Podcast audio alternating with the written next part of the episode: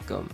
Selamat datang di Soal Sepatu Podcast episode 3. Jadi selama berkarir sebagai full designer, banyak sih dari teman-teman atau keluarga ya, atau orang-orang terdekat yang suka nanya, Zik, milih sepatu running tuh yang enak kayak gimana sih gitu. Atau uh, pengen beli sepatu running nih gitu, yang bagus kayak gimana ya? dan aku beberapa kali beberapa kali juga suka nemenin teman untuk membeli sepatu gitu jadi tak tak bantu dia ke tokonya terus milih-milih sepatu gitu. Ya buat buat di diarahin milih sepatu running atau beli sepatu running yang enak tuh kayak gimana. Jadi sebenarnya eh, sepatu running yang enak itu kayak apa gampangnya sih harus dicobain langsung. Karena kan beberapa orang tuh punya kaki yang berbeda-beda ya. Tiap orang tuh punya kaki yang berbeda-beda. Jadi hmm, mungkin ada orang yang bilang sepatunya Nike Epic React tuh enak loh gitu. Tapi di orang lain enggak. Atau ada sepatu Asics nih enak yang Gel Kayano nih bagus.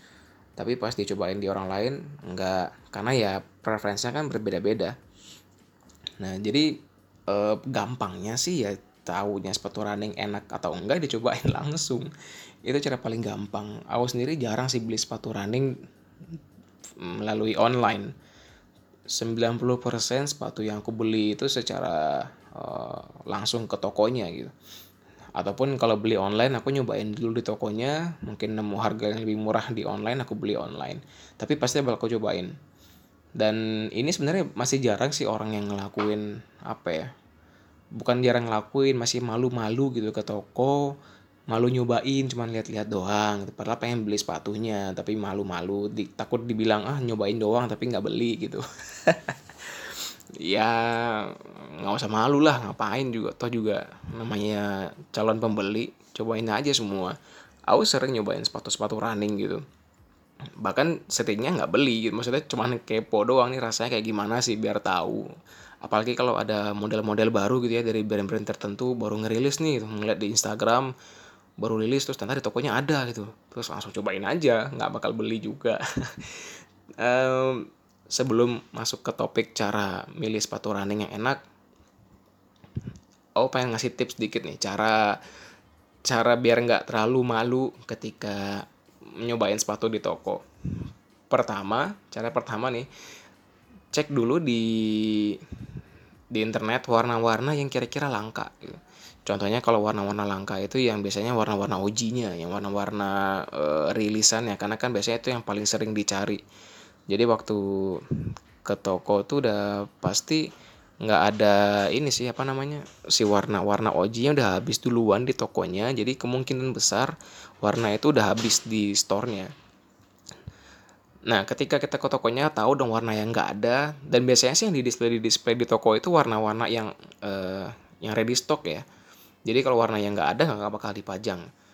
Nah, lihat nih warna-warnanya. Oh, warna ini nggak ada. Misalkan ada yang kita cari warna yang nggak ada, cobain aja. Jadi pas nyobain sepatu, uh, udah nyobain segala macam gitu. Terus jadi beli mas gitu. Uh, ada warna yang ini nggak mas gitu, yang warna yang nggak ada gitu. Terus bilang, oh nggak ada, ya. gitu oh ya udah deh nggak jadi gitu gitu tapi kan udah tahu feelnya nah itu cara pertama cara kedua uh, cobain sepatu pas udah ny lagi nyobain sepatu nih misalkan aku saya 43 kan. 43 nyobain gitu. Oh enak ya gitu segala macam atau udah tahu rasanya. Nah untuk untuk kabur uh, bilang aja mas ada size 44 enggak gitu. Atau 45 kayak kurang nih gitu. Nah, masnya ngambilin dong atau mbaknya ngambilin ke belakang gitu. Nah pas mbaknya atau masnya ngambilin ke belakang kita cabut. ya jahat sih tapi ya aku cuman ya itu salah satu triknya. Aku pernah ngelakuin tuh ya cuman dua kali kali gitu kayaknya. Cuman dua kali nyobain kayak gitu. Tapi ya, ya itu caranya. Kalau malu banget gitu. Tapi sih aku intinya mendorong uh, orang untuk untuk mau nyobain sepatu di toko. Nggak usah malu gitu. Ngapain sih malu? Takut bilang nggak beli. Miskin lu gitu kan nggak mungkin juga. Cobain aja. Ya anyway balik ke topik lagi. Untuk mencari sepatu enak itu ya harus nyobain langsung nah cuman kan e, di sini aku pengen ngejelasin dulu definisi enak itu apa gitu. Mungkin e, buat orang yang pengen tahu lebih banyak pengen tahu enak tuh kayak gimana atau yang dibilang sepatu uh, cocok buat kaki gue tuh kayak gimana. Jadi ada beberapa hal yang harus dipertimbangkan ketika membeli sepatu. Ini di luar budget ya kalau udah ngomongin budget ya udah mau jelasin kayak gimana pun juga namanya budget tergantung orangnya sendiri kan jadi ini uh, di luar dari budget nah yang pertama harus paham tentang pronation kedua tentang drop, dan yang ketiga tentang upper fitting. Ada tiga hal intinya. Nah, aku bahas bahas yang pertama dulu, masalah pronate atau pronation. Jadi pronation ini adalah jenis kaki uh, secara apa ya anatomiknya itu uh, ada namanya pronation. Nah pronate ini dibagi menjadi tiga, ada over pronate, under pronate, dan yang terakhir ada netral. Nah over pronate itu artinya adalah eh, kaki kaki kita ini pada bagian telapaknya itu kan ada lekukan ya pada bagian sisi dalamnya. Jadi yang lekukan itu namanya arch. Nah, archnya ini untuk yang overpronate dia cenderung menyentuh lantai. Jadi flat ya, makanya ada istilah flat foot kan, kaki-kaki yang datar gitu. Itu dia uh, overpronate. Jadi dibilang over karena pressure pada bagian medialnya, medial itu sisi dalam ya. Pada bagian medialnya dia uh, banyak tekanan. Jadi archnya ini cenderung flat. Aku sendiri uh, orangnya overpronate, tapi nggak nggak terlalu flat, masih ada sedikit uh, archnya, tapi nggak terlalu tinggi. Dihitungnya uh, overpronate. Nah untuk yang overpronate ini cara ngelihatnya adalah pertama ya itu tadi eh, lihat lekukan pada sisi bagian dalam kaki apakah menyentuh lantai atau enggak kalau pengen lihat ya udah cobain aja kaki itu dibasahin telapaknya terus nginjek di atas karton atau apa gitu biar kelihatan cetakan kakinya kalau eh, yang nyeplak itu dari tumit sampai bagian forefoot bagian depan kaki semuanya nyentuh berarti ya flat foot gitu. Nah terus ciri-cirinya lagi adalah kalau berdiri tegak lurus gitu ya berdiri lurus lihat pada bagian sisi belakang kaki kan ada tulang belakang kaki tuh yang yang di atas tumit yang lurus ke atas. Nah di bagian itu tuh ada namanya tendon. Tendonnya namanya Achilles tendon. Nah ini termasuk tendon terbesar dalam tubuh manusia karena dia panjang tuh dari bagian tumit sampai bagian betis itu panjang tendon nah tendon ini yang suka ada cedera pada atlet gitu ya yang biasanya atlet cedera tuh seringnya di situ. Nah, e, untuk pada bagian Achilles tendon itu kita bisa lihat tuh kalau dari belakang ketika berdiri ya terus lihat dari belakang orang yang overpronate dia pasti e, cenderung kayak huruf V. Jadi condong ke dalam. Jadi emang pressure dari apa ya beban tubuhnya itu ditekan pada bagian sisi dalam kaki. Itu overpronate.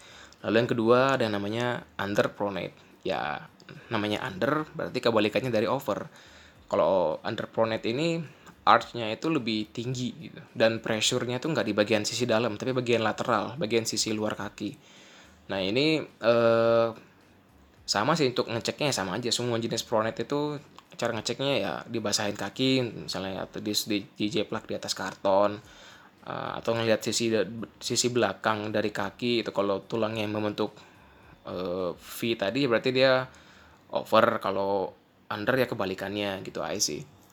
Jadi intinya under pronate itu pressure-nya adalah pada bagian sisi luar kaki.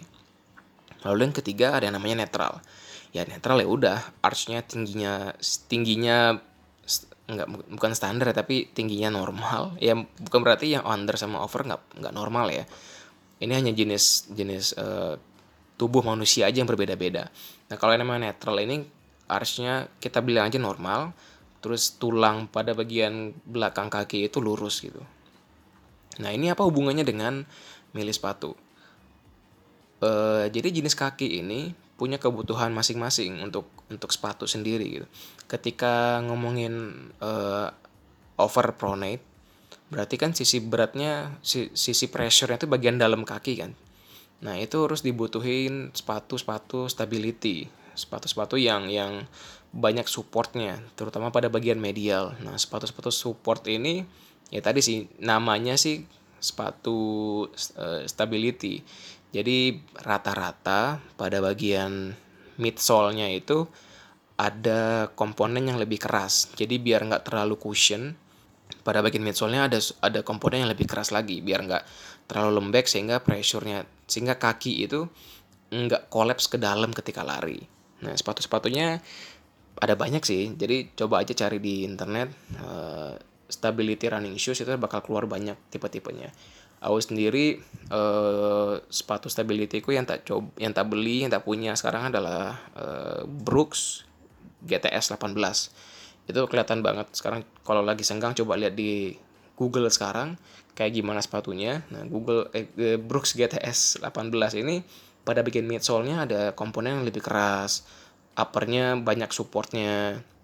Jadi emang emang dibuat untuk kaki itu biar ketika pas lari nggak terlalu salah posisi gitu. Yang biasanya condong ke dalam di rada dipaksa untuk di posisi yang seharusnya yang yang di, jadi normal gitu, agak dilurusin. Sehingga nggak nggak terlalu capek gitu.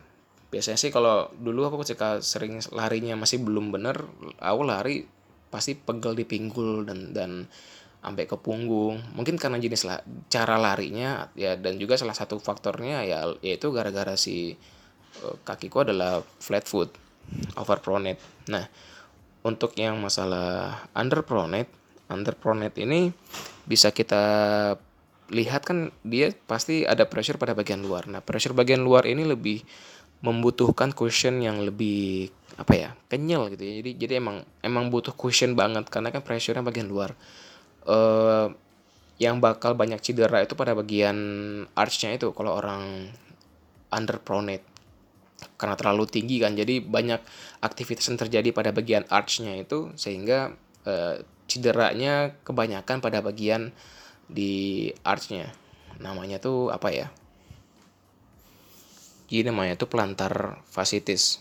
Uh, ini jenis cedera yang menyebabkan pada bagian telapak kaki. Jadi kan di bagian arch itu tuh ada ada semacam otot yang menyambungkan antara tumit ke jari kaki. Jadi uh, kalau yang underpronate itu rata-rata sih kebanyakan cederanya bagian situ. Jadi dia membutuhkan cushion yang lebih banyak. Untuk yang underpronate carilah sepatu yang benar-benar emang fitur utamanya adalah cushion. Jadi cushion ini maksudnya midsole-nya yang bener empuk, kenyal, enak, responsif dan sebagainya. Jadi fokusnya di situ. Berbeda dengan yang over. Kalau over kan nyari supportnya, kalau under itu nyari cushion. Itu sih keywordnya. Nah untuk netral, netral ini sebenarnya bisa dibilang bisa pakai jenis sepatu apa pun. ya ke keuntungan dari orang yang punya kaki netral itu bisa nyobain banyak jenis sepatu running karena dia cocok buat semuanya sih. Maksudnya bukan semuanya pasti cocok ya tapi tinggal preferensinya suka yang kayak gimana itu ya gampang aja milih sepatu. Karena kakinya e, dalam tanda kutip normal jadi bisa nyobain apa pun. Lebih gampang kalau kakinya normal jadi itu untuk masalah yang pronate. Jadi ada tiga, ada under pronate, ada over pronate, sama netral. Lalu yang kedua untuk mencari tahu sepatu enak itu kayak gimana, yang harus dipahami adalah masalah drop. Jadi drop ini lebih apa ya singkatan dari heel to toe drop. Ini salah satu buat aku sih salah satu faktor yang benar-benar harus dilihat ketika membeli sepatu running ya jadi apa itu heel to toe drop? Ya, atau, atau atau drop itu apa? Drop itu adalah selisih dari tingginya bagian heel sama bagian forefoot. Jadi kan kalau kita lihat sepatu sepatu-sepatu itu midsole-nya tinggi pada bagian tumit sama bagian depan kaki kan berbeda. Nah, selisih antara depan dan belakang itu namanya drop. Misalkan sepatu uh, running yang dropnya 10 berarti selisih antara tinggi bagian heel dan forefootnya ada 10 mili 10 mm misalkan belakangnya e, 22 berarti depannya 12 nah selisih 22 dan 12 mm berarti itu selisihnya kan 10 mili. Nah 10 mili ini adalah dibilangnya drop. Nah kenapa sih penting harus tahu drop? Jadi drop ini berpengaruh untuk jenis lari.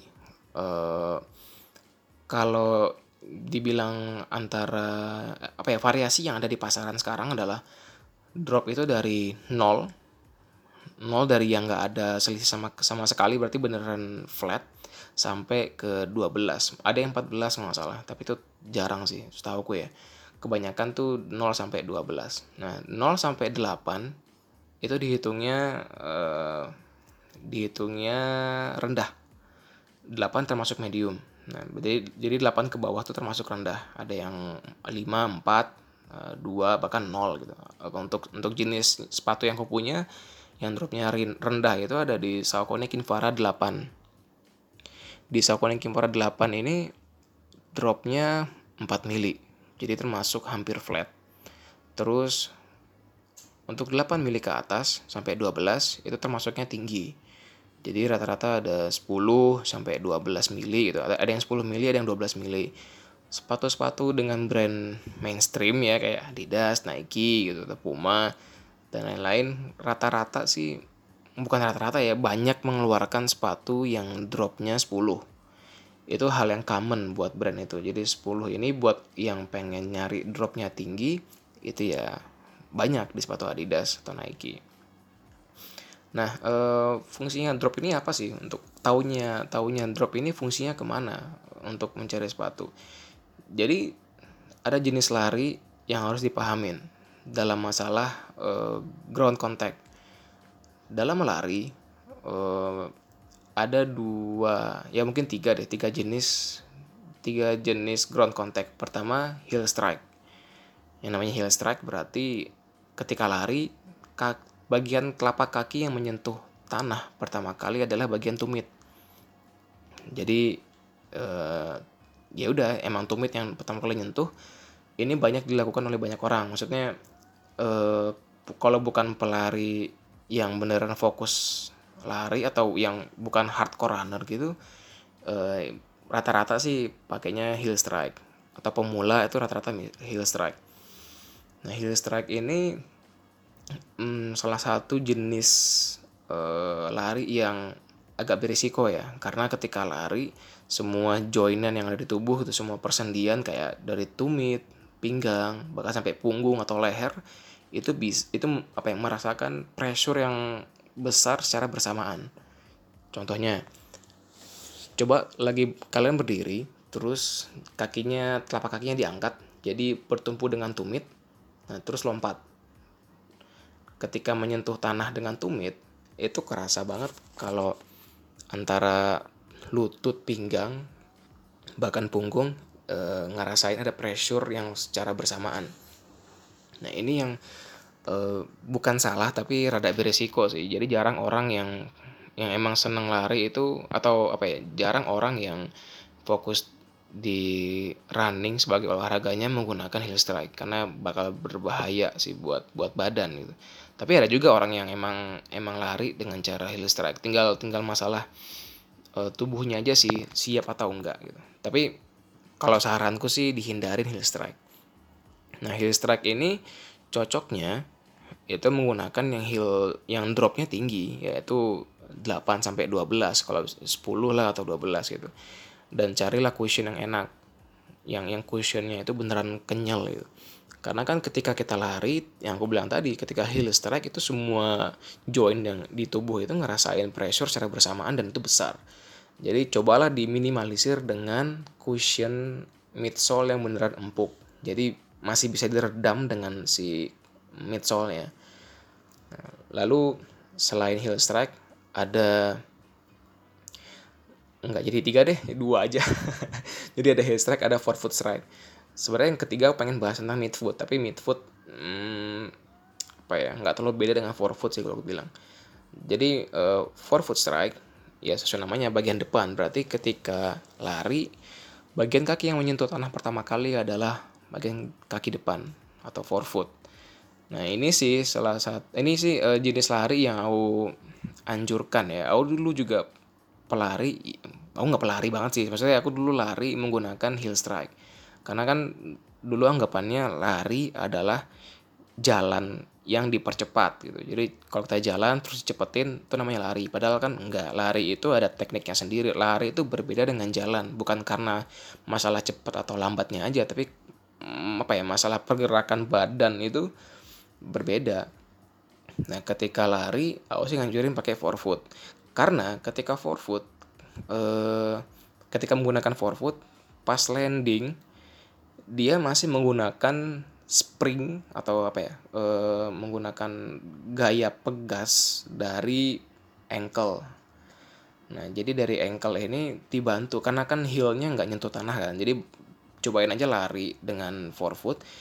E, gaya pegasnya itu di di apa ya pernya itu dibantu dengan dari tubuh itu sendiri dari tubuh kita sendiri yaitu ankle sehingga nggak terlalu banyak pressure yang diterima dari lutut pinggang sampai punggung atau leher gitu. Cuman ya yang bakal capek banget adalah bagian betisnya karena kan ketika lari itu terlalu menggunakan uh, otot pada betis berbeda dengan heel strike. Heel strike itu dia beneran menopang semua di di satu titik. Tapi kalau four foot strike itu di betis. Nah, untuk yang four foot strike ini cari drop yang ringan, yang rendah 8 ke bawah. Kalau bisa 4 ke bawah atau 0 sekalian untuk untuk langsung ngerasain natural feel. Kalau 0 itu biasanya banyak dipakai di barefoot shoes. Nanti aku bahas lagi di lain topik tentang apa itu barefoot shoes. Jadi mengerasa bener-bener natural, kayak kita nggak pakai sepatu. Karena kan kalau kita lari kan kalau kaki telanjang berarti ya langsung ngerasain kon ground contact yang yang datar kan. Jadi kalau bisa uh, ya 8 ke bawah lah untuk four foot strike. Lebih enak untuk lari sehingga nggak terlalu capek gitu. Dan uh, apa ya untuk mencari sepatu dropnya berapa itu agak PR sih. Karena nggak nggak banyak brand yang me, melampirkan informasi tentang drop di sepatunya entah di sepatunya ataupun di boxnya. Bahkan di websitenya juga jarang banget gitu yang ada informasi dropnya. Jadi buat aku sih itu hal penting ya untuk tahu drop itu berapa gitu itu penting banget sih. Aku biasanya kalau beli sepatu running untuk mencari tahu dropnya berapa biasanya sih nyarinya di soulreview.com cari di Google ada soul soul review. Uh, biasanya kok kalau nyari gitu kayak terakhir beli sepatu running Adidas Pure Boost DPR karena nggak ada di boxnya kan dan nggak ada di di situsnya juga ya aku cari aja di Google Adidas Pure Boost DPR soul review. Ntar keluar tuh biasanya udah di, udah di review sama mereka si soulreview.com ini tentang sepatunya. Ntar di artikel reviewnya udah ada penjelasan tentang ini dropnya berapa. Gitu sih. Aku uh, untuk nyari taunya biasanya kayak gitu. Ya apa ya agak aneh sih. Kenapa ya? Kok brand nggak melampirkan kok brand nggak melampirkan informasi penting ini sih? Sepenting itu untuk memberitahu konsumennya kalau dropnya sekian gitu. beberapa sepatu ada sih. Beberapa, sepatu yang aku beli nggak beberapa beberapa ya? Satu kayak cuma satu. Dari sepatu yang running yang aku punya sepatu Kinvara 8 Saucony Kinvara 8 itu emang di dalam eh emang di midsole-nya itu ada dari cetakan moldnya itu mau udah ditulis 4 mm drop. Jadi udah kelihatan oh ini dropnya 4 jadi nggak perlu jadi nggak perlu lihat-lihat lagi. Nah eh masalah drop ini sih yang paling pengen aku mm, tekankan dalam membeli sepatu. Harus tahu drop itu berapa. Ya, itu lain lagi untuk untuk tahu dropnya berapa yang enak ya kita harus tahu lari kita kayak gimana. Jadi apakah kita larinya heel strike atau forefoot strike? Ada sih yang mid foot strike. Aku belum terlalu pelajarin banyak tentang mid foot strike karena sedikit juga sih yang yang menggunakan midfoot aku jarang nemu orang yang uh, ngomong oh midfoot strike loh segala macam dulu ada sketcher goran berapa ya? Lupa aku goran berapa. Jadi dia uh, si sepatunya ini emang mengedepankan midfoot strike. Jadi dalam desain solnya pun udah di diberitahukan secara design language dan color blockingnya kalau ini adalah midfoot strike oh ini habis lihat dari internet ternyata nama sepatunya Skechers Goran 4 dan di sepatu Goran 4 Skechers ini emang dia secara design language itu bagian midsole-nya ini bisa dicek di internet ya kalau lagi senggang bisa cek sekarang di Google. Jadi sepatu Skechers Go Run 4 ini pada bagian midsole-nya itu ada secara color blocking dilihatkan kalau emang mereka memperkuat fiturnya untuk orang yang midfoot strike gitu sih. Secara secara secara nggak langsung oke okay, secara sekilas tuh ngeliat seperti itu. Nggak belum tahu bener apa enggak tapi ya kesannya seperti itu. Tapi jadi midfoot strike ini aku nggak terlalu paham sih gimana. Jadi daripada soto ya udah aku nggak bahas. Jadi intinya drop itu berpengaruh untuk jenis lari kita gitu. Lari kita apakah heel strike atau forefoot strike nanti disesuaikan dengan sepatunya yang dropnya berapa jadi bukan berarti orang yang sepatunya eh orang yang kakinya atau pas lari itu heel strike terus pakai yang dropnya 4 itu nggak enak ya. Maksudku ini hanya preference saja maksudnya ketika uh, heel strike mungkin lebih enak menggunakan uh, yang dropnya tinggi 10 atau 12 tapi ya balik lagi sepatu itu harus dicobain secara langsung.